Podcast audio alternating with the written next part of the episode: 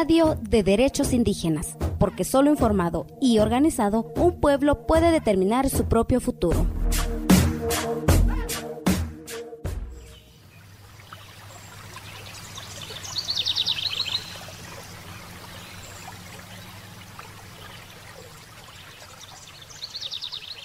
En este Día Mundial del Agua, hacemos un llamado a los gobiernos a tomar medidas y asumir compromisos que verdaderamente contribuyan a resolver las problemáticas de acceso y saneamiento del agua, pues se trata de un derecho humano fundamental y los estados están obligados a trabajar para lograrlo sin ninguna discriminación y dando prioridad a quienes más lo necesitan.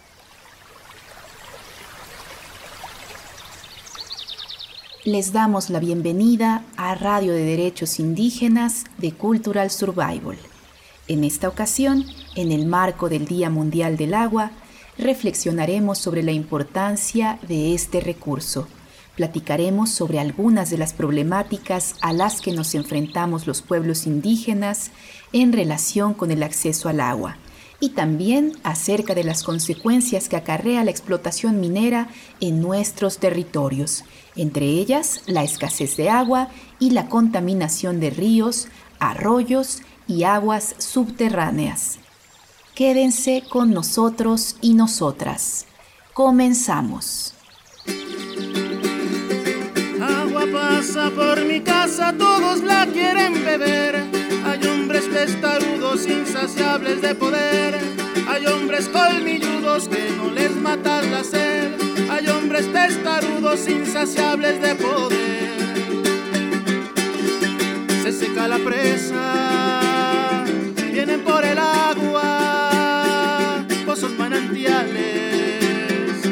nos venden el agua.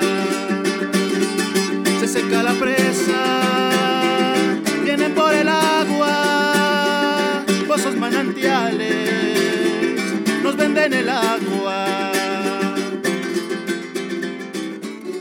El Día Mundial del Agua se celebra el 22 de marzo de cada año para llamar la atención sobre la importancia de este elemento, defender la gestión sostenible de los recursos hídricos y asegurarnos de que todas las personas tendrán acceso a agua y saneamiento gestionados de manera segura para el año 2030. Aunque esta última meta es parte de los Objetivos de Desarrollo Sostenible firmados en el 2015 por todos los Estados miembros de las Naciones Unidas, aún estamos muy lejos de lograr el acceso al agua para todas las personas que habitamos este planeta. De acuerdo con datos de la ONU, en la actualidad se estima que 1.4 millones de personas mueren cada año y 74 millones verán acortada su vida a causa de enfermedades relacionadas con el agua, el saneamiento y una higiene deficientes. Además, una de cada cuatro personas en todo el mundo carecen de agua potable segura y la mitad de la población mundial carece de un saneamiento seguro.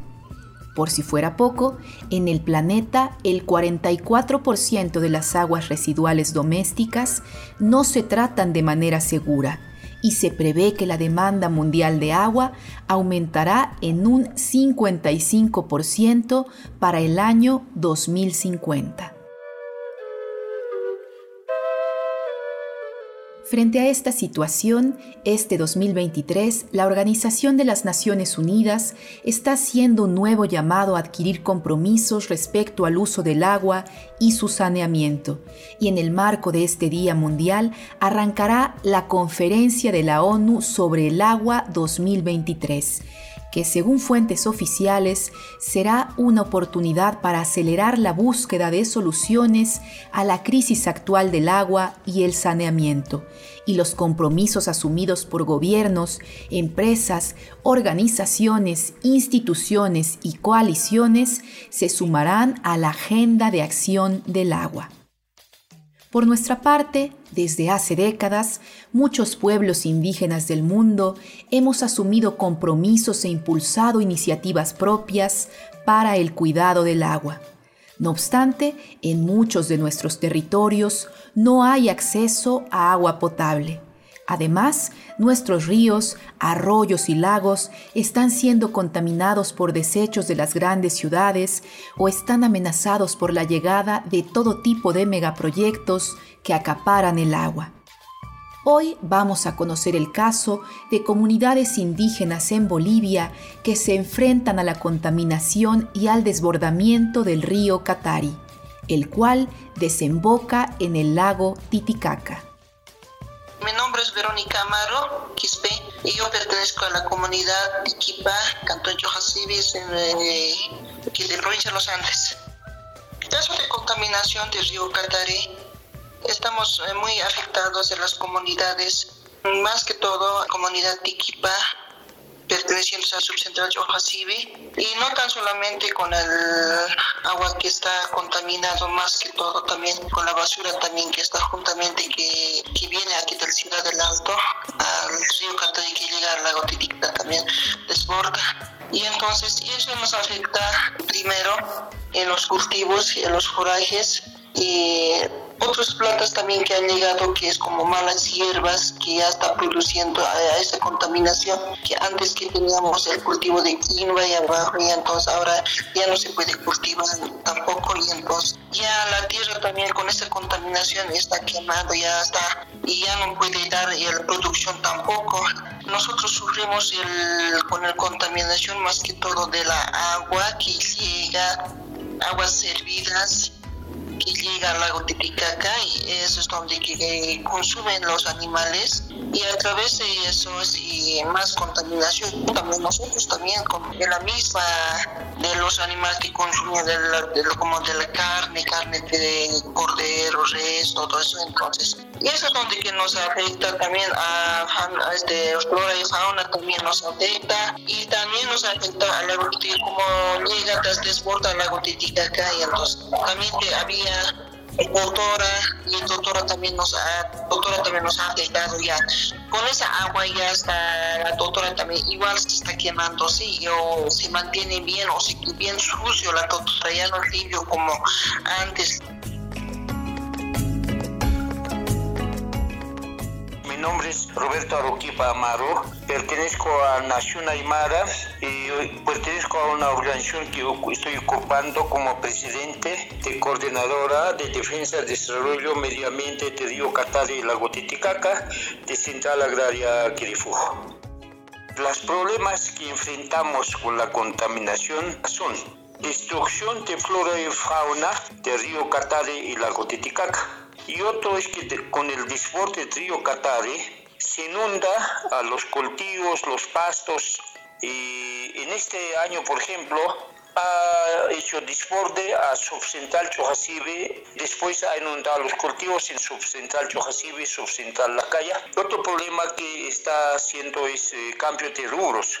Antes eh, la primera prioridad la pesca agrícola y pecuaria. Ahora, ¿qué es lo que está pasando con esta contaminación? Eh, primera prioridad es la pesca, agricultura y desapareció, ¿no? Hace muchos años lo que es la pesca. Otro problema que está creando es la migración a las ciudades, ¿no? Y otro que está, este, mm, está contaminando francamente a todo Central Agraria con basuras industriales mineras. El río Catari recorre 90 kilómetros y desemboca en el lago Titicaca, en el punto en donde se encuentra la comunidad de Tiquipa. Se trata de uno de los ríos más contaminados del departamento de La Paz, ya que recoge las aguas residuales y la basura proveniente de ciudades densamente pobladas como el Alto. Cuando estas aguas llegan a Tiquipa, están completamente contaminadas y no son aptas para el consumo humano, tampoco para el ganado ni para la siembra. Y como escucharemos a continuación, los afectados resaltan, entre otros temas, la responsabilidad de EPSAS, la empresa pública y social de agua y saneamiento en Bolivia, frente a esta situación.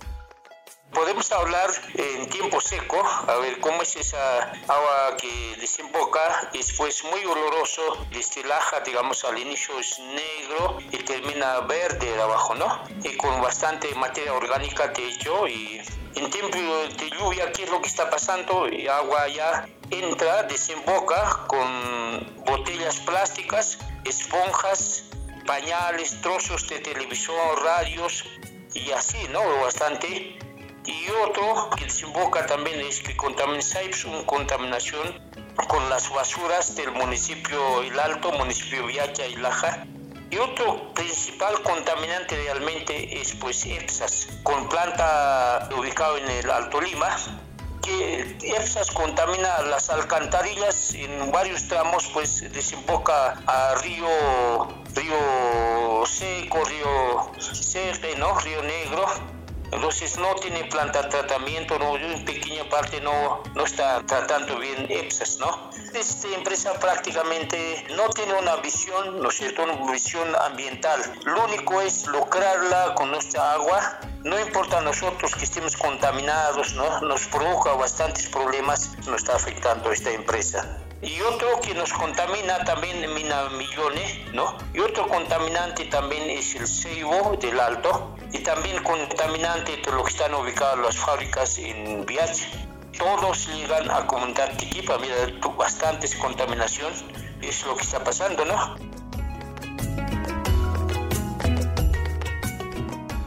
Yo me llamo Luis Flores Mendoza Pertenezco a la, comunidad milenaria Tiquipa del Cantón Chojasibi, del municipio de Pucarani, del departamento de La Paz.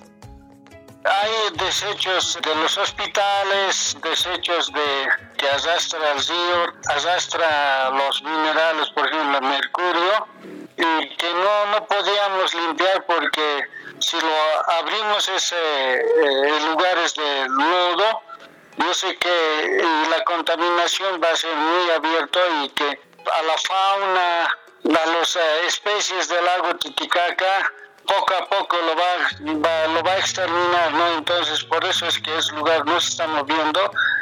Entonces, ya poco a poco ya desaparece pues la especie, como le digo, los eh, aves del lago Titicaca, el pescado, ¿no? Y las uncallas, los chojas, los, los patos, las pilvas, todos los tiquicitos que existían por ahí ya han desaparecido poco a poco, ¿no? Y hasta que el pescado igual, igual ha desaparecido totalmente, ¿no? Porque había pescado, el carachi, entonces todo eso hace que ya desaparezca con esta agua negra, turbia, olorosa, contaminante, que ya no es, ya no es consumible. Entonces, todo aquello ya hace que el, lago se disminuya inclusive de su de su caudal que era antes, ¿no? Entonces todo eso totalmente ya nos han contaminado, entonces no se puede, en esos lugares cuando seca, ya no se puede cultivar, solamente ya ha, arrastrado también los cantos y, y, eso crece de más o menos por lo menos unos dos metros, dos, dos, tres metros de altura. Pero eso ya no es consumible también para los animales. Con ese problema nos enfrentamos, ¿no? También llega pues este desechos industriales, hospitalarias y todo aquello, ¿no? La comunidad de Tiquipa, una de las más afectadas por la contaminación del río Catari, ha llevado a cabo algunas acciones para tratar de aminorar los daños ocasionados por el desbordamiento y la contaminación del río. A partir del 2019, un poco más antes también han hecho atajos, ¿no? para que el, desborde no llegue a, sus, eh, a los sembradíos, todo eso pero también eso no, no, no, es, no es sostenible, ¿no? Entonces, pero a partir del 2019, ¿no? Y que las autoridades en, la, en mi gestión, digamos, cuando yo han estado parte de la directiva de la comunidad, hemos hecho con apertura canalización del río Catari, un poco ya con la maquinaria, con una retroexcavadora hemos, hemos cavado más de 300 a 400 metros ya para que no haya desborde. Entonces ya a partir de un poco ya se ha hecho, ya paralizado el tiempo de aguacero, ya no desborda. También posterior año también igual han hecho, hasta algunos lugares se ha desbordado. Entonces eh, hemos, hemos llenado yutes con piedras, con cascajos, con tierra para que eso eh, un poco sostenga el desborde del río, ¿no? El caudal, porque cuando entra el río caudal es muy fuerte, entonces esos lugares donde es un poco débil, pura tierra, entonces rápido el desborde lo abre como río. Entonces eso hemos hecho el trabajo, ¿no? Y también algunas acciones también hemos hemos hecho unos pequeños puentecitos también, como tipo cantarilla, para que la gente pasemos por ahí, todo eso. Eso desde ese año hasta estos últimos años también se ha hecho participación en la comunidad. Se ha hecho, pero totalmente no, porque es demasiado la cantidad de basura que ha entrado en tantos años. Otra acción que estamos haciendo nosotros es contacto con las universidades, con la Universidad Pública del Alto, Universidad Mayor de San Andrés, y por otra parte, otra acción que estamos nosotros tomando es exigir al Ministerio de Medio Ambiente para canalizar el río Catari. Y logramos, al menos hemos hecho comprar tornamesa. Hemos dado protestas, pronunciamientos en diferentes medios de comunicación, gracias a apoyo también, ya digo, una vez nos manifestamos en la puerta del Poder Legislativo, ¿no? Y hacemos también nuestros pronunciamientos, protestas ante el municipio del Alto, Viaje, Laja y ante EPSAS, ¿no? Así está, esas acciones estamos tomándolo y como inicio va a haber bastantes, eh, digamos, vamos a siempre estar eh, tomando las acciones más adelante. Desde hace varios años, el Instituto de Investigación y Acción para el Desarrollo Integral, IADI, una organización boliviana sin fines de lucro, acompaña a comunidades afectadas por la contaminación del río Catari. Actualmente, IADI está coordinando, junto a la Central Agraria Quiripujo y la comunidad Tiquipa, un nuevo proyecto que tiene por objetivo, entre otras cosas, diseñar y poner trampas para retener basura de baja densidad, principalmente plásticos, antes de que lleguen al lago Titicaca. Este objetivo está a punto de lograrse, pues se ha conseguido sumar fuerzas con el Instituto de Investigaciones en Ingeniería Mecánica y Electromecánica de la Universidad Mayor de San Andrés, gobiernos municipales e integrantes de comunidades afectadas. A continuación, vamos a conocer más sobre el acompañamiento que ha dado YADI y también sobre el nuevo proyecto que se está impulsando. Mi nombre es Carmen Rosa Herrera, soy parte del equipo del Instituto de Investigación y Acción para el Desarrollo Integral IADI. IADI ha dado acompañamiento a estas comunidades en realizar proyectos, principalmente ¿no? en la comunidad más afectada, que es la comunidad Tiquipa. Algunos de, los proyectos que se han realizado en la comunidad Tiquipa del municipio de Bucarani ha sido lo que era la aliviación y ripiado del camino que une la comunidad de Maratiquipa Pucarani con sus áreas de cultivo afectadas por las aguas contaminadas del río Catari, Bolivia. Esto ha sido ejecutado en la gestión 2021 y financiado por Cultural Survival para evitar el desborde del río en época de lluvias para que no corte la comunicación, en este caso el acceso entre el área residencial de la comunidad y sus espacios de cultivo. También otro de los proyectos que se ha realizado en la comunidad ha sido el proyecto de accesibilidad y asequibilidad de agua para el consumo animal y humano en la comunidad afectada por la contaminación en el cual ha sido financiado por la Fundación Avina y una empresa boliviana que es la Cervecería Nacional. Y esto ha sido para contribuir a un abastecimiento de agua potable regular, económicamente accesible, equitativo para las viviendas conectadas a la red de agua de la comunidad de Equipa, así como también un diseño de alternativas tecnológicas de bajo costo para la provisión de agua para el consumo animal y humano. En este, en este proyecto se ha hecho la comunidad tenía un tanque que no estaba en funcionamiento, entonces se puso en funcionamiento ese tanque conectándolo a la red, a la matriz de la red de agua.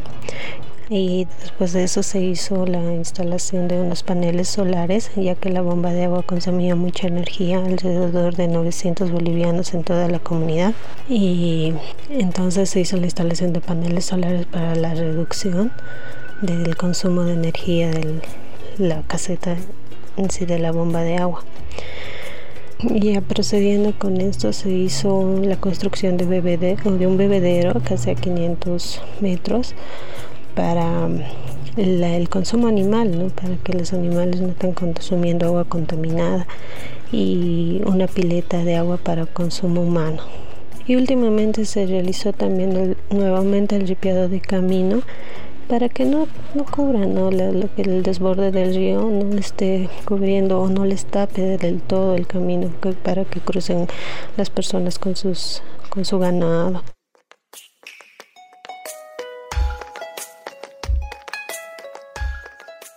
Ahora el proyecto que se está desarrollando es el proyecto de intervención urbano-rural en la cuenca Catari, espacio público, ecológico y cultural para la restauración del lago Titicaca. Este proyecto va a tener lugar en un espacio en el distrito más poblado de la ciudad del Alto, donde se produce gran parte de los residuos que se transporta hasta el lago a través de los ríos. En este lugar eh, existe más presencia de curtiembres, mataderos, como también existen lavaderos de coches. Este proyecto consiste en implementar una trampa de basura que anteriormente se había pensado colocarlo en lo que era el río Seque, pero al realizar el diseño con el Instituto de Investigaciones Mecánicas y Electromecánicas, eh, ellos nos presentaron un diseño de un dispositivo eficiente, económico y útil para retener residuos sólidos en los ríos de la cuenca Catari, con el cual más se ha determinado que la trampa sea colocada en el río Payina, cerca del municipio de Laja, porque el caudal y profundidad del mismo permite arrastrar los residuos urbanos. Se va a permitir en sí en este, este espacio que los residuos, que la trampa separe estos residuos y sean por medio digamos, de un contenedor operado por la empresa municipal de aseo recoja todos estos residuos. Se ha escogido el lugar del río Payina por el caudal y la profundidad del mismo. Y bueno, la construcción de la trampa va a representar una solución efectiva para la contención de basura, pero para ello entonces en el río Seque se va a diseñar un espacio público temático con módulos educativos, áreas verdes, con especies nativas y espacios recreativos vinculados a las problemáticas del lago Titicaca en su conservación. Este espacio público va a ser como un lugar de reflexión eh, y de concientización urbana respecto a la situación crítica del lago.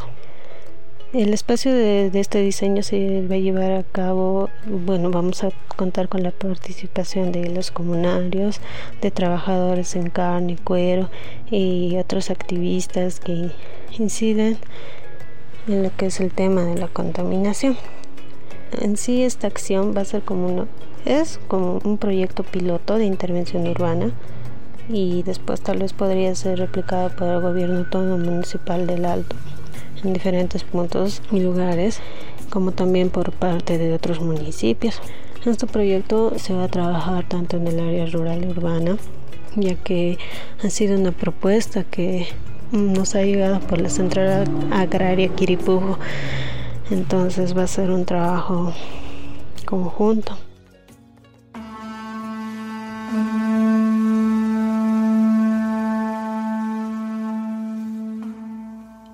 Catari, en Bolivia, está contaminado por desechos de las grandes ciudades y también por desechos industriales y de la minería. Partiendo de esto y con el fin de introducirnos al tema de las afectaciones al agua generadas por la minería, queremos resaltar que esta actividad no solo pone en riesgo nuestro acceso a este líquido porque lo contamina, sino también porque requiere miles y miles de litros del mismo y en consecuencia, en los territorios en los que hay mineras se genera escasez de agua. Para ahondar en este tema, durante los siguientes fragmentos de este programa estaremos escuchando a dos integrantes de la Red Mexicana de Afectadas y Afectados por la Minería, REMA. La minería, sabemos por la experiencia este, que tenemos en los territorios, genera daños muy, muy grandes sobre los cuerpos de agua, no solamente al por el hecho de que ocupa cantidades inmensas de agua y las ocupa en una, en una temporalidad muy corta, sino también porque la contamina y porque desvía y modifica todos los cuerpos de agua a su alrededor. ¿no? Es, una, La minería es una actividad que genera mucho impacto a este respecto y lo grave es que no tenemos datos certeros a nivel, ni siquiera, bueno, a nivel mundial menos, pero ni siquiera a nivel nacional o regional.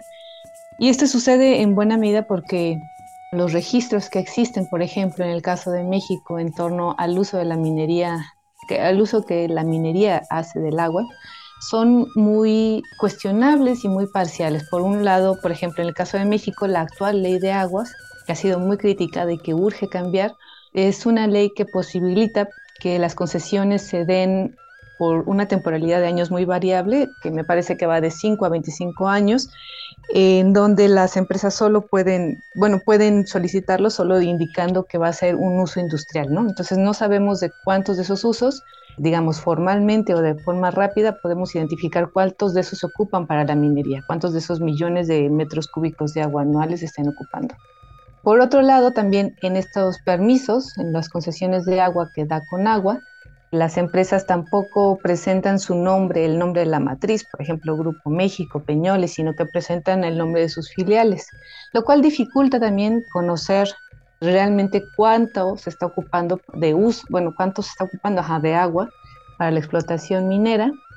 Y bueno, además esto, solo en cuanto a las formalidades, pero sabemos existe un mercado negro de aguas, ¿no? que está hoy en día posibilitado por la actual legislación de aguas que permite que haya una compraventa de los títulos de concesión de agua y que en pocos casos se observa o se vigila cuando se cambia de uso, porque hay uso agrícola, industrial y municipal, me parece que es el otro, cuando se cambia de uso en esta compraventa que hacen entre privados, sí se regularice realmente que el uso está modificándose. Entonces, bueno, por ese lado es muy difícil saber efectivamente cuánta agua se está ocupando y bueno, de lejos es aún mucho más difícil saber cuánto realmente se está contaminando de agua porque, digamos, el uso que hace los, los bueno, la minería usa muchos tóxicos y, digamos, está en constante, usa el agua para justamente limpiar todas las rocas que en el subsuelo pueden que no haga daño, pero ya cuando se exponen y se ponen en contacto también con el agua, se vuelven sustratos muy tóxicos para todo, más allá de la población, para todo el medio ambiente alrededor. Eh, de manera que no hay ni vigilancia ni datos efectivamente sobre en general cuánto contaminan, cuánto desvían y modifican los cuerpos de agua este, existentes, de manera que los datos que tenemos en realidad provienen de las comunidades que, que empiezan a verificar, a notar que hay muchos este, daños a la salud provocada por este uso, no solo el consumo directo, sino el uso pues en todas las actividades cotidianas de un agua altamente contaminada pero no hay datos, digamos, oficiales al respecto.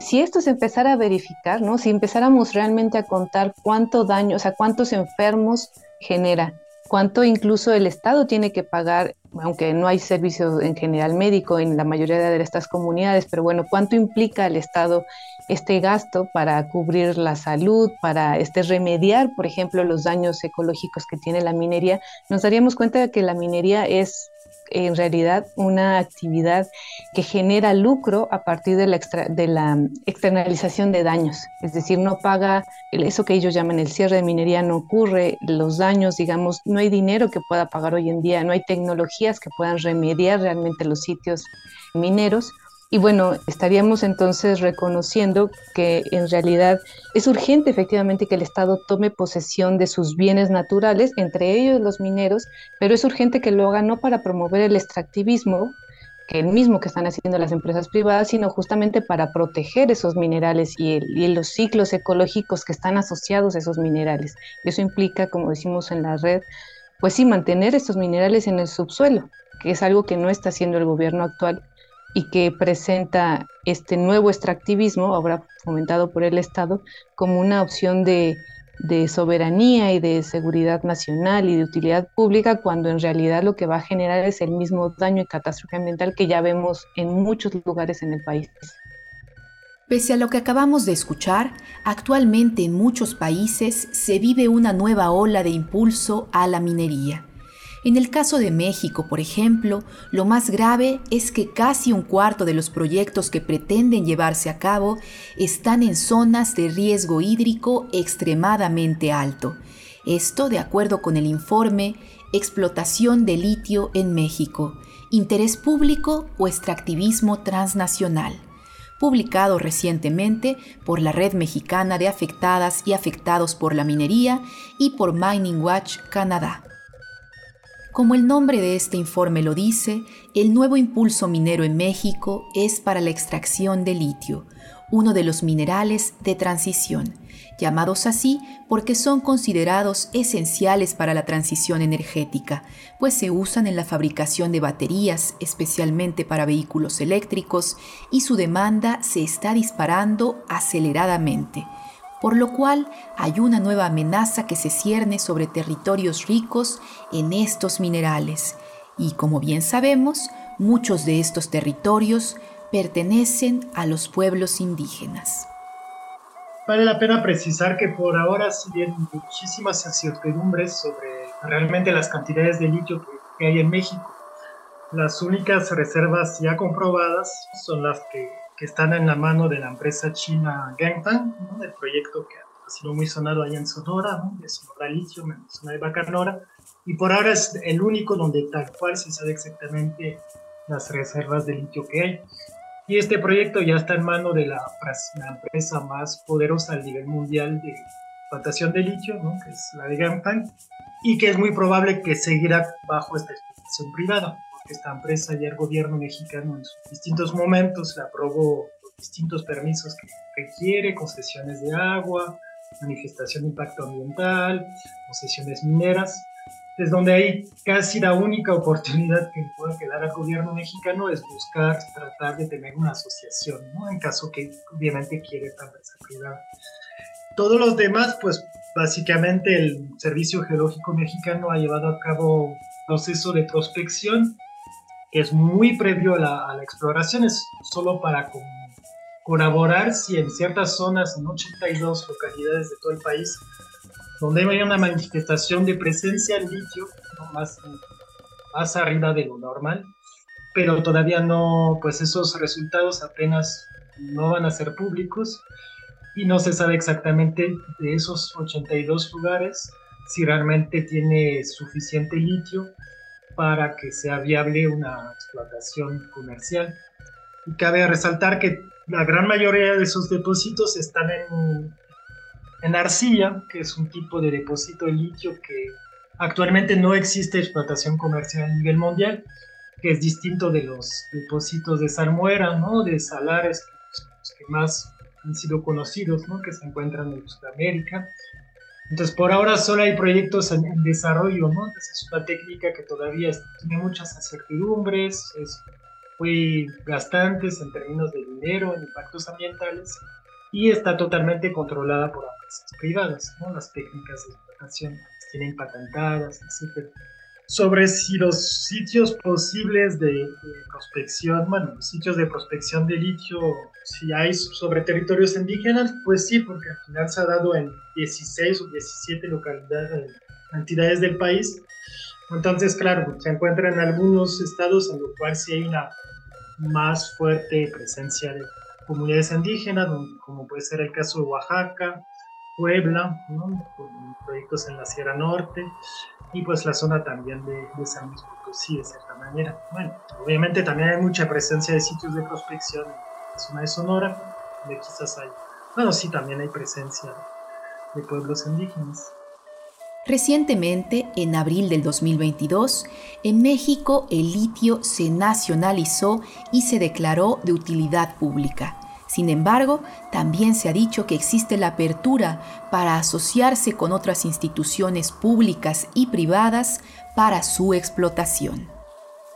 Lo que estamos viendo es un proceso que viene desde antes incluso de este decreto de modificación a la ley minera que se da en abril de 2022, en donde el Estado efectivamente viene teniendo conflictos con otras élites y grupos dentro de la propia política partidista de México y sí enarbola esto que modificó en la ley minera como un proceso de nacionalización intentando crear paralelismos con el proceso de expropiación petrolera, ¿no? Muy clara.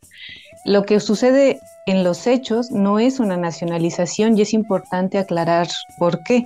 En primer lugar, sirve decir que en la ley actual en México, según el artículo 27 constitucional, ya todos los minerales en el subsuelo son propiedad de la nación. La cuestión, siempre el debate, no es ese propiamente, sino cómo y quién los explota, ¿no? o dónde. En este sentido, sí se modificaron algunos aspectos en la ley minera donde a diferencia de otros minerales, en el caso del litio, se indicaba que se iban a dejar de dar concesiones, que son estos permisos que el gobierno federal da a las empresas mineras para explotar cualquier mineral, no necesitan especificar qué mineral está, van a explotar. Y para el caso del litio, en su lugar se crearían entonces reservas mineras, que es una es un área, digamos, en donde la explotación de ciertos minerales solo compete al Estado. Decimos entonces que no es una nacionalización porque lo que estamos presenciando no es una expropiación de los bienes, ¿no? este, que las empresas, algunas de las pocas empresas que ya habían empezado procesos de exploración, exploración únicamente tenemos en México. La más avanzada, como ya decía el compañero, es la de Ganfeng en Sonora, pero nunca se, se explicitó, nunca se ha dicho, y al contrario, el gobierno, el presidente ha dicho que no van a, o sea, que van a mantener o van a respetar las concesiones o el trabajo que tenían algunas empresas, y el Estado lo hace porque está justamente amarrado de manos. Lo cierto es que en el contexto neoliberal en el que estamos y seguimos viviendo, la presencia de estos tribunales internacionales que operan en favor de las empresas transnacionales, pues son son vigentes, de manera que las empresas pueden demandar al Estado mexicano o a cualquier Estado en caso de que vean en riesgo sus, sus inversiones actuales o futuras. Bueno, el Estado entonces no va a expropiar estas empresas, incluso el presidente ha dicho numerosas veces que para que este proyecto, ahora sabemos a través de la empresa Litio MX, salga avante, dice el gobierno que va a requerir de, de inversión privada y justamente lo que vemos está construyendo es un modelo de inversión público-privada que más bien nos refiere mucho, o sea, de manera más directa a un modelo de explotación que fue muy criticado y es muy criticado por el gobierno actual, pero para el caso de los hidrocarburos, en donde la empresa del Estado, en ese momento era para el caso de los hidrocarburos Pemex, pero ahora para el caso de litio, litio MX, se va a asociar con capital privado en buena medida seguramente será extranjero, para entonces llevar adelante este proceso de explotación. Nos interesa remarcar que este proceso sí tiene riesgos para nosotros, las comunidades que nos organizamos en contra de la minería, porque sí deja, eh, si bien esta parte de quién lo explota no es muy clara e incluso puede que no cambie del todo, sí posiciona al Estado como el, promovente de este proceso de extractivismo. En ese sentido pone a su favor la asociación que hace de la explotación de litio con el término de una actividad estratégica o de seguridad nacional y con esto, digamos, cubre con un, velo de, secretismo, de, de militarización posible a todos estos proyectos para impulsar la explotación de litio. En medio de estos hechos y con una demanda creciente de litio y otros minerales considerados esenciales para la transición energética, entre ellos cobre, níquel, manganeso, cobalto, grafito y zinc, la amenaza sobre el agua a nivel mundial es cada vez más alarmante, así como la amenaza sobre los territorios y recursos de los pueblos indígenas. Obviamente cada vez hay ciertas zonas donde pues hay una concentración, una multiplicación de impactos que son los que también nosotros consideramos generan esas condiciones de, despojo. Es decir, muchas veces el despojo pues no se debe a un solo factor, sino a la combinación de todos esos factores que provoca la actividad minera o actividades industriales, de despojar a la gente de sus bienes pues, naturales, como puede ser el agua, la tierra, de crear, provocar un aumento eso es más que comprobado la, la, relación que puede existir entre la presencia de actividad minera y la presencia de grupos de crimen organizado, una división comunitaria, afectaciones a la salud, es decir, varios factores que debilitan o vuelven como muy imposible la reproducción de la, de la vida en las comunidades, es decir, a partir del momento en el cual la gente no cuenta con agua para mantener sus actividades tradicionales, se debilita el tejido social, aumenta la violencia, pues no queda más opciones que lamentablemente pues migrar hacia otras zonas, ¿no? O perder por completo pues lo que hace la identidad cultural, económica de las comunidades. Y sí, muchas veces pues se terminan sumando en las mismas regiones, porque puede pasar por, por la zona de Sonora, por la riqueza minera que tiene, pero también como a lo mejor resaltar que no es, no es solo el problema del litio o del cobre, como ir como también un poco la, que terminan siendo insumos necesarios para esta propuesta de transición energética capitalista, pero que requiere de mucho más insumos y que requiere al final también de mucho más territorios y recursos. Eso lo vemos, por ejemplo, ahorita con la instalación prevista de, Tesla, ¿no? En Monterrey, pues una zona que obviamente sufre de, escasez de agua desde muchos años por la presencia de la industria automotriz, de cera, pesquera, etcétera, pero claramente porque pues no se basa solo en decir de dónde vamos a sacar litio y qué tanto eso va a ocupar de agua y qué territorios, pues sino en entender que eso es parte de que también pues requiere obviamente de muchos más recursos o bienes, ¿no? Y también de una explotación no solo de mantos acuíferos, no solo de tierra, sino de una, pues de la propia fuerza de trabajo humana, ¿no? Como mano de obra barata. ¿Y qué es lo que pasa en la zona de Nuevo León? Lo que también vemos que va a pasar en la zona, pues más del sur del país, ¿no? Con el proyecto, por ejemplo, del corredor interoceánico, y donde pues encontramos un poco lo mismo, se van acumulando esos impactos porque seguimos en un modelo económico capitalista o una propuesta de desarrollo del Estado que se basa en la sobreexplotación de todos los bienes, que sean naturales o sociales.